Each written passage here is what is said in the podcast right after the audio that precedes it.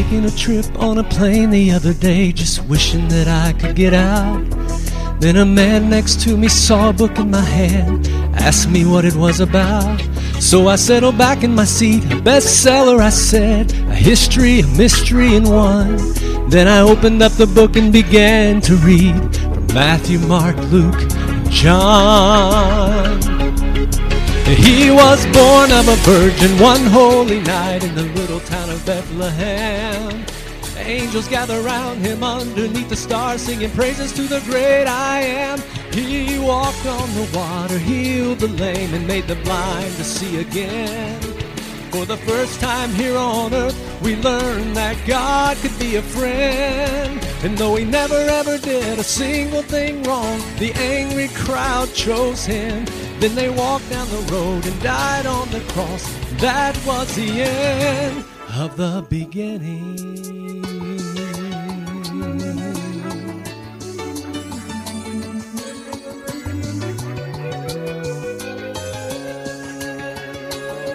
That's not a new book, that's a Bible, he said, and I've heard it all before. I've tried religion, shame and guilt, and I don't need it anymore. It's superstition, made-up tales, just to help the weak to survive. Let me read it again, I said, but listen closely. This is gonna change your life. He was born of a virgin one holy night in the little town of Bethlehem. Angels gather round him underneath the stars, singing praises to the great I am. He walked on the water, healed the lame, and made the blind to see again.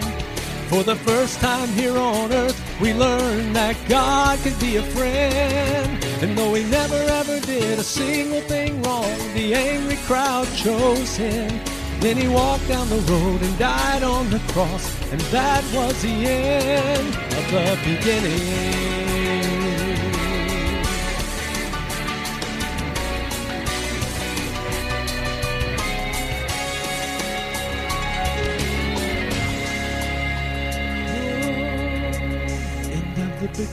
He said with a smile, what more could there be? He's dead. You said they hung him. They put nails in his hands and a crown of thorns on his head. I said I'll read it again, but this time there's more. I believe that this is true. His death wasn't the end. The beginning of life is completed in you. Don't you see? He did all this for you. He was born of a virgin one holy night in the little town of Bethlehem. All the angels sang his song, singing praises to the great I am. He walked on the water, healed the lame, made the blind to see. For the first time here on earth, don't you know that God could be a friend? Though he never ever did a single thing wrong, he was the one the crowd chose. Then he walked and he died. But 3 days later, 3 days later, 3 days later, he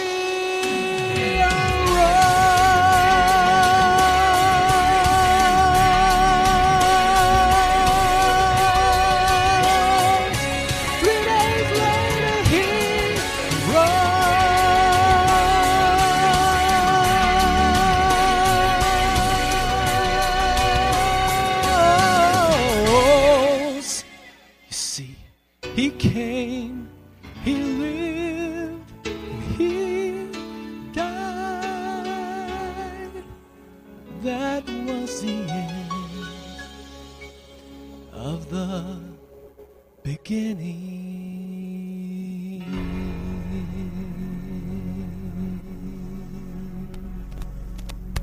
Yeah.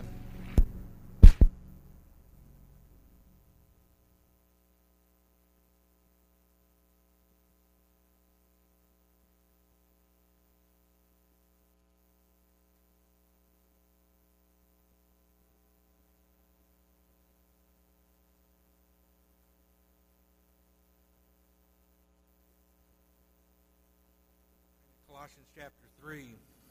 Colossians chapter 3.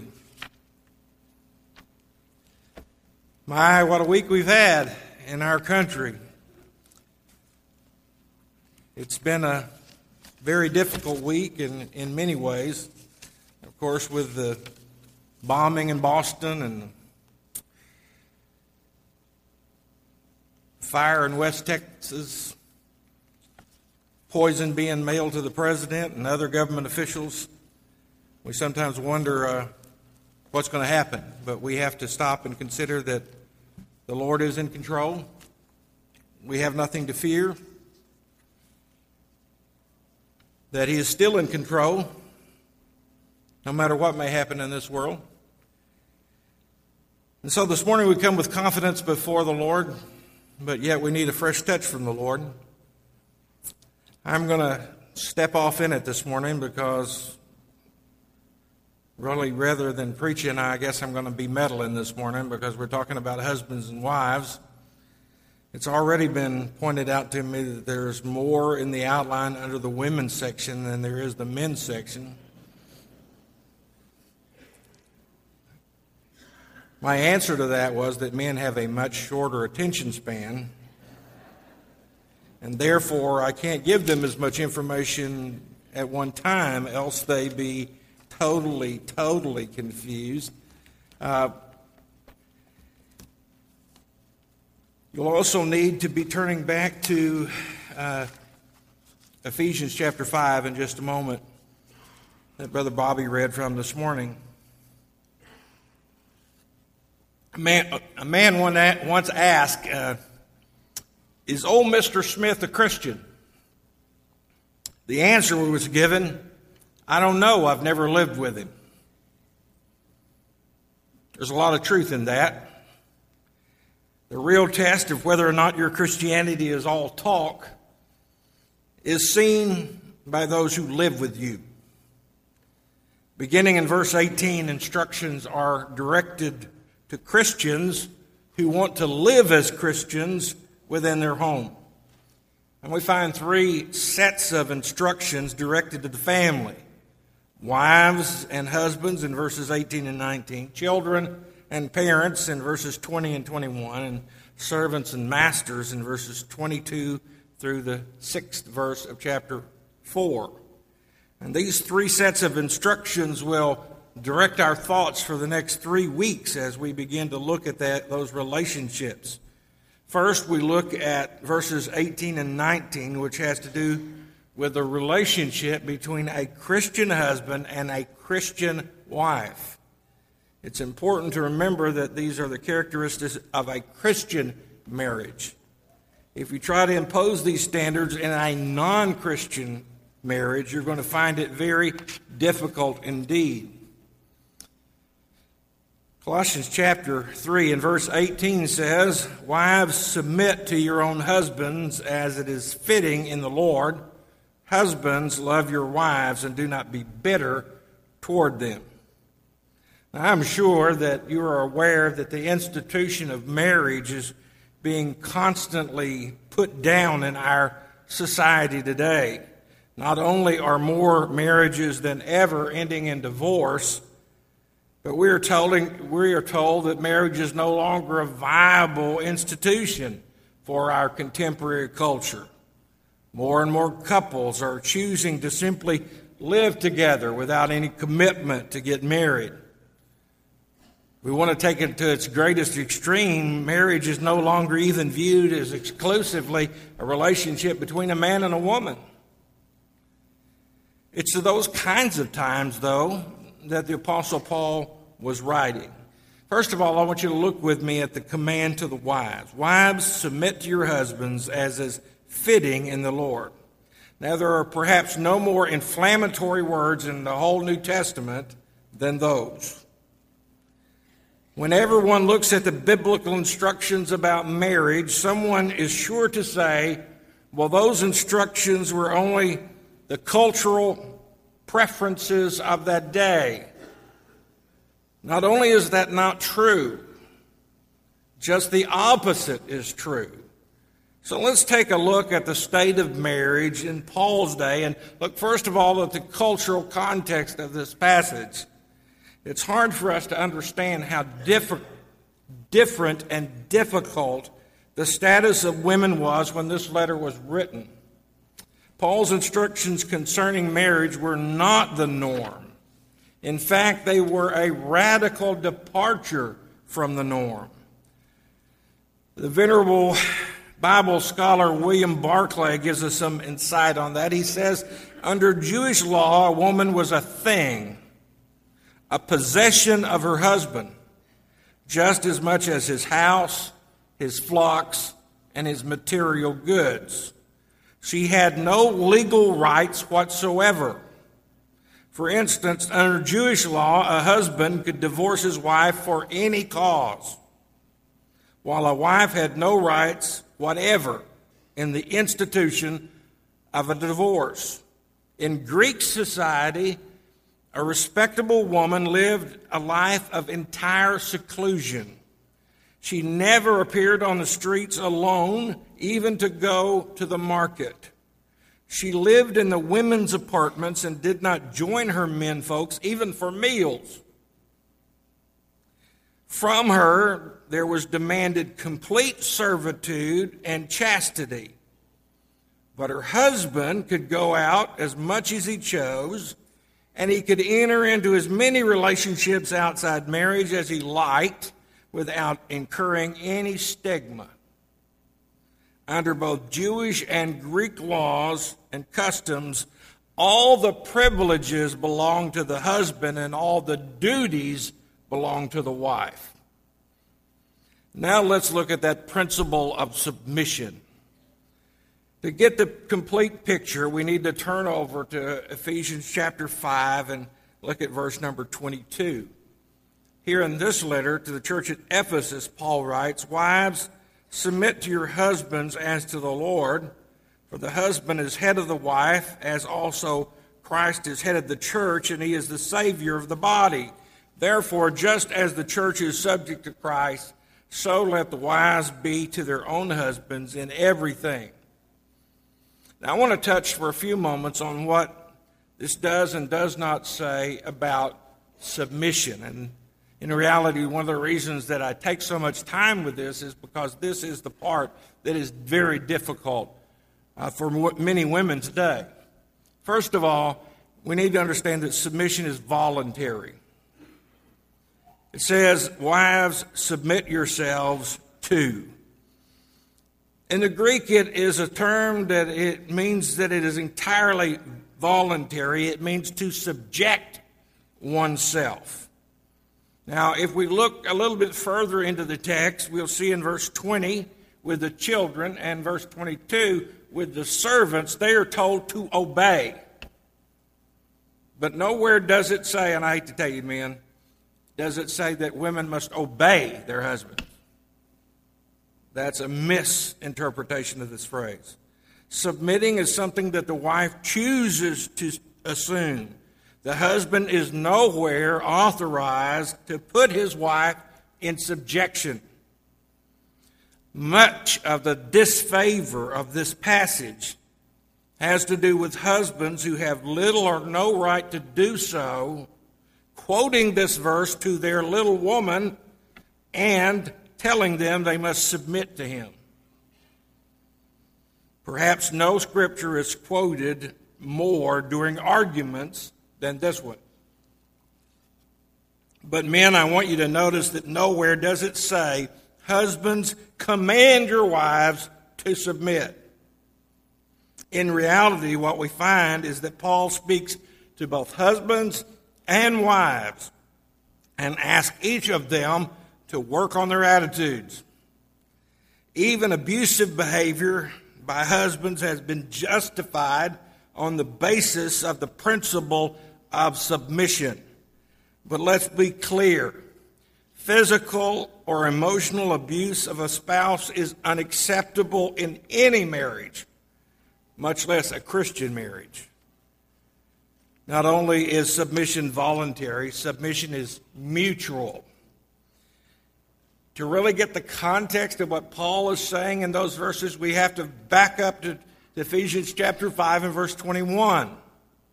Almost all the problems that arise from the call to submission are resolved if we understand the context of the passage is mutual submission. Paul says in Ephesians 5:21, submitting to one another in the fear of God. This is spoken to both the husband and the wife. So many of the problems of the application of the principle of submission have to do with the fact that we wrongly interpret this as a struggle over power in the marriage relationship. It becomes all about who's in charge, the husband or the wife, and the answer is neither. This is not about one person being the boss and the other person being the servant. The correct answer to that question is that Jesus is in charge. Jesus is the head. He's the head of every marriage, just as he's head of the church. Wives learn to submit to their husbands. Listen, men. Wives learn to submit to their husbands from watching their husbands submit to the Lord. It should go without saying that any man who does not love and submit himself to the Lord has no right to expect his wife to submit herself to him. Now, men, you knew this was coming, so ultimately, it's your fault. If your wife is unwilling to be submissive to you, it may be your fault because you're not more submissive to the Lord. Submission not only is mutual, submission does not mean inferior. Paul's counsel on the relations between husband and wife is interpreted by some to mean that the wife must knuckle under and do homage to her husband as he ascends to some kind of marital throne. That kind of relationship, of course, was ridiculed on the legendary Archie Bunker television show. In one episode, Edith thought that she would experiment with some fancier cuisine. And she fixed her husband a souffle instead of his regular eggs and bacon. Needless to say, Archie turned up his nose at something he couldn't pronounce, and he demanded his bacon and eggs. Daughter Gloria watched with disbelief as her mother dumped the souffle in the garbage and scurried back and forth, trying to appease her husband's anger. Gloria finally snarled out a reply, submitting to him, that's what she's doing, submitting to her ruler, her Lord and Master. To which Archie replied, well, ain't that a nice way of saying it? He thought that was all about good. We have a great model. If we use the Trinity as our model, we see that there is equality among the members of the Godhead, Father, Holy Spirit, and Son. There are three equal members who have different functions in the creative, redemptive program of God. In the same manner, the husband and wife are personal equals with different functions within God's plan for the family. Neither does submission mean that husbands should make all the important decisions in a relationship. Husbands, if you are making any important decisions without the advice of your wife, you're asking for trouble. God did not put this woman in your life so that you could ignore her advice and her input. Mutual submission then means that decisions are made by both partners for unselfish reasons. When disagreement occurs, the husband does not automatically have the deciding vote. In such cases, one partner may grant the other's choice, or they may both agree to reject both options. One final thing, and that is that submission is limited. It is a limited submission, paralleling the limited submission that a Christian gives to the delegated authority of government. Wives are called to follow, but they're not called to follow into sin. They're not called to follow into foolishness, and they're not called to follow into harm of any kind. Nor does submission imply passiveness on the part of the wife. The ideal wife portrayed in Proverbs 31 does not sit around at home all day waiting for her husband's command or for his permission to carry out the duties of her day. She actively pursues the good of her home under the umbrella of her husband's protection. Now notice what it says about what we are to do. It is fitting to the Lord. Now, as I pointed out, some critics say that Paul's advice is too bound up in the first century, that it's out of date, that it's not relevant for today. If anything, just the opposite is true. Paul is turning upside down the cultural expectations of his world. The question, according to Paul, is not, is this fitting? As in, is this fitting culturally? But is this fitting to the Lord? It is the Lord that determines what is right and what is wrong. Something can be culturally acceptable, such as seems to be the case in our current views on homosexuality and homosexual marriage. It can be deemed culturally acceptable, but not fitting behavior for a Christian. This implies that the wife's submission to her husband is part of her obedience to the Lord. And the reward comes not from her husband, but from the Lord. Whether or not she's ever adequately appreciated by her husband or not, her reward comes from the Lord. Therefore, submission is a duty that the wife owes because the Lord deserves it, not because her husband deserves it. Which brings us to how we put this in practice in our daily life, the obligation of respect. Ephesians chapter 5 and verse 33, Paul says, "And let the wife see that she respects her husband." Paul touched on a need in men's lives 2 centuries ago that marriage counselors are just now getting a hold of. The greatest emotional need of women is love and security, and the greatest need of men is respect. And the greatest emotional need that husbands have is the respect of their wives. So how does one go about showing respect to their husband? Ladies, I'm going to let you in on a little secret. Nobody's respect means more to your husband than yours. So what does it mean? It means not correcting your husband in public. That works both ways, by the way. But men have fragile egos. You talk about his good points to others. You be his cheerleader, not his critic. And while we're looking at it, we need to understand criticism makes men defensive.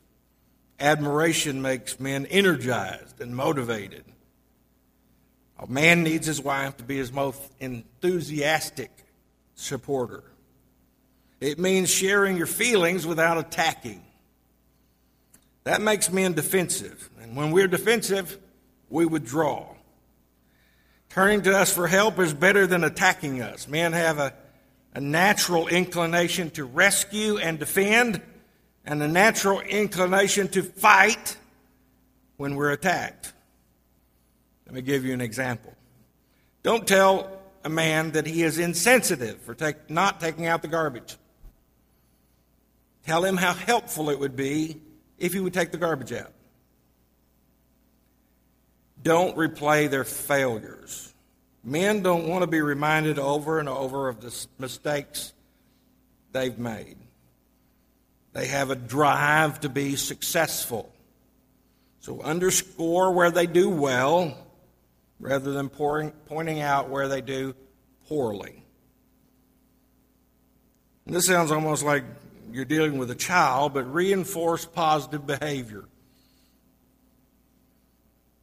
Say thank you when a man holds a door for you. Thank you when he stands to give you a seat. It really is puzzling sometimes today for you to open a door for a woman. I think it really offends some of them. Thank you, I'm capable of opening the door myself. I think we need to encourage courtesy and kindness by applauding it when we see it. Let men know when they're doing something right. Secondly, let's look at the command to the men. Husbands, love your wives and do not be bitter toward them. Another thing that you may not understand culturally. Most people in the ancient world did not expect a marriage to be grounded in love. Most marriages in that day and age were arranged by their families, sometimes while the people were still children. For one to find love in marriage was a stroke of good fortune, but it was not considered the basis of the institution. But in a Christian marriage, the husband who has himself experienced being loved by God was expected, indeed commanded, to love his wife in the same way. So we have, first of all, the command to love. Husbands, love your wives.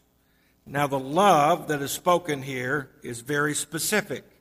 The Greek language is very specific, where the English language is not specific. When we say, I love, you can say, I love potatoes, I love my dog, and I love my wife, and use the same word. In the Greek, they had different words that had different meanings for different kinds of love. Eros is the romantic kind of love, sexual kind of love. But that's not what's spoken of here. What's spoken of here is the God kind of love, the same kind of love that Jesus showed as he went on the cross and died for your sin, agape love.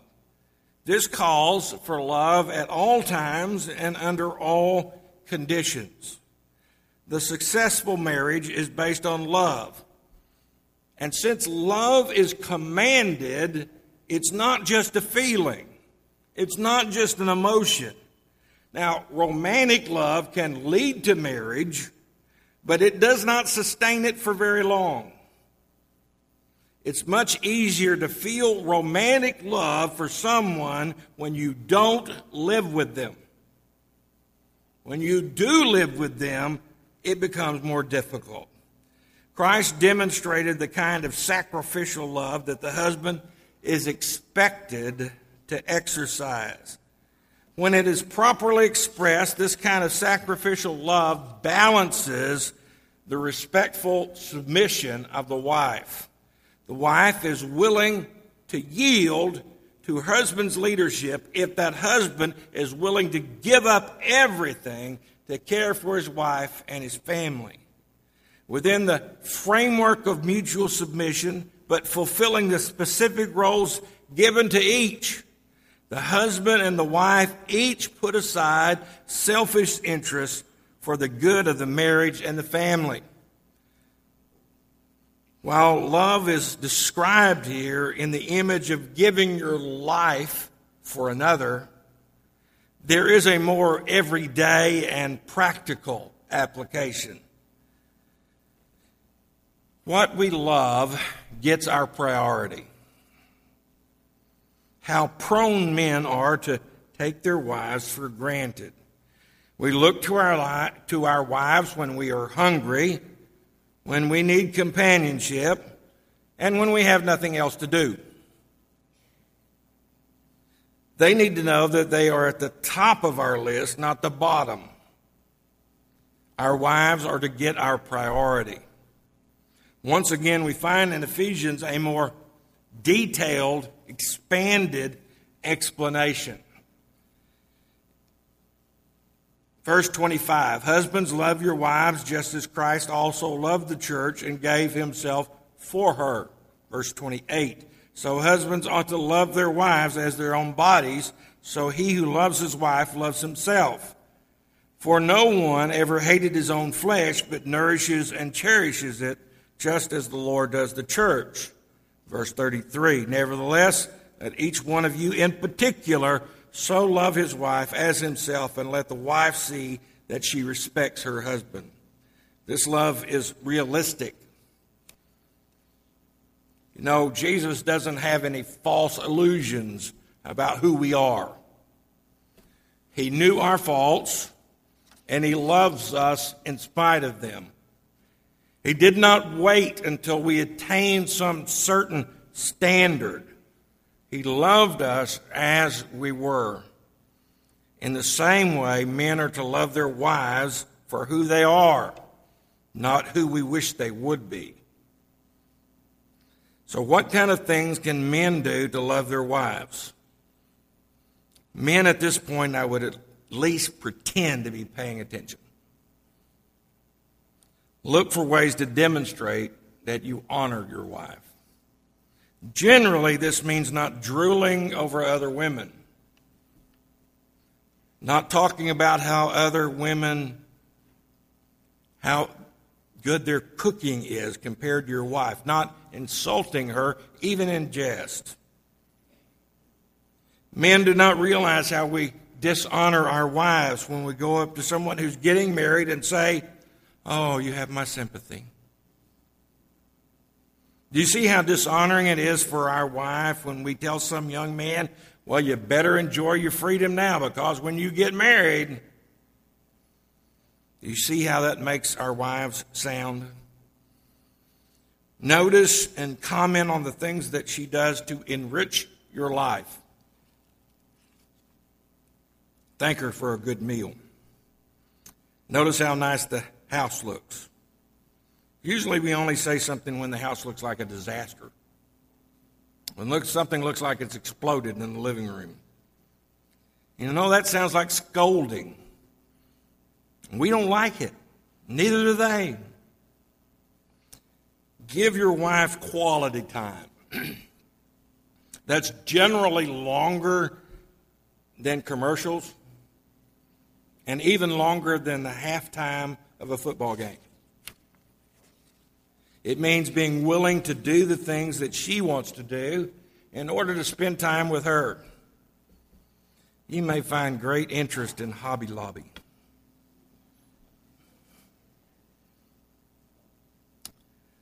Find out what interests her and share some of those interests in order just to be with her.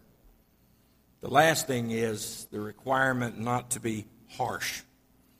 The second part of verse 19 can be translated, "Do not be harsh with them," as it is in the NIV and RSV, or "Do not be bitter with them," as it is in the New King James Version and the Holman Bible.